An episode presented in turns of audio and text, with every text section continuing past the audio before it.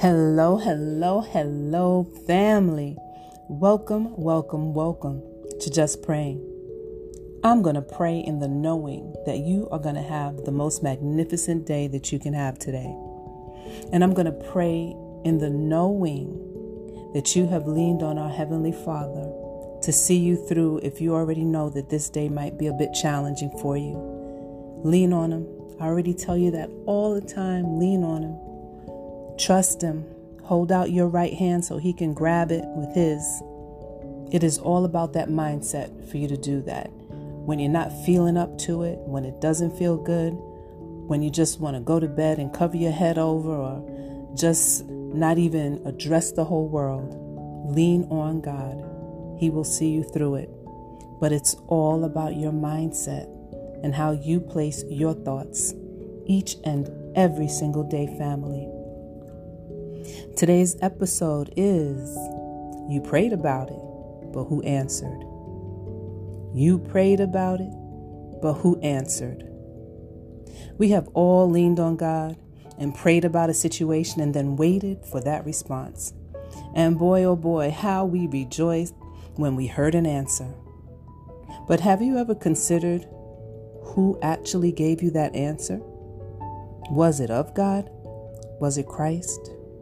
Was it the enemy? Or was it your own voice telling you something? It is so very easy to be deceived, even when we test spirits, but especially if you don't. You see, the enemy is very crafty. You already know that. And will give you the responses that feel authentic to you. But God tells us in 1 John chapter 4, verses 1 through 4, he says, Dear friends, do not believe every spirit, but test the spirits to see whether they're from God, because many false prophets go into the world. Hereby know ye the Spirit of God. Every spirit that confesses that Jesus Christ is come in the flesh is of God.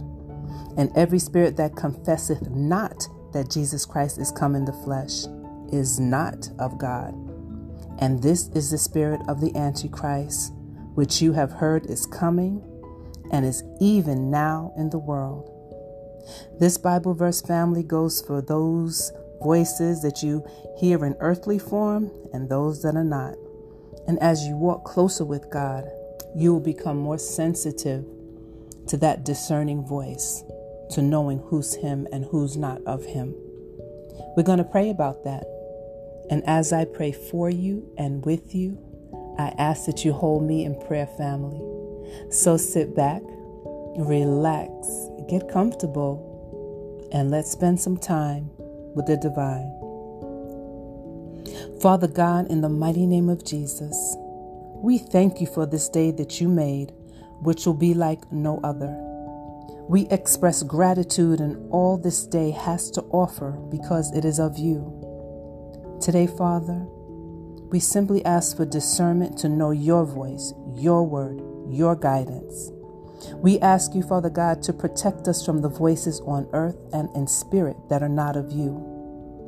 We know, Father, that we do not wrestle against flesh, but against principalities, against powers, against the rulers of darkness of this world, against spiritual wickedness in high places.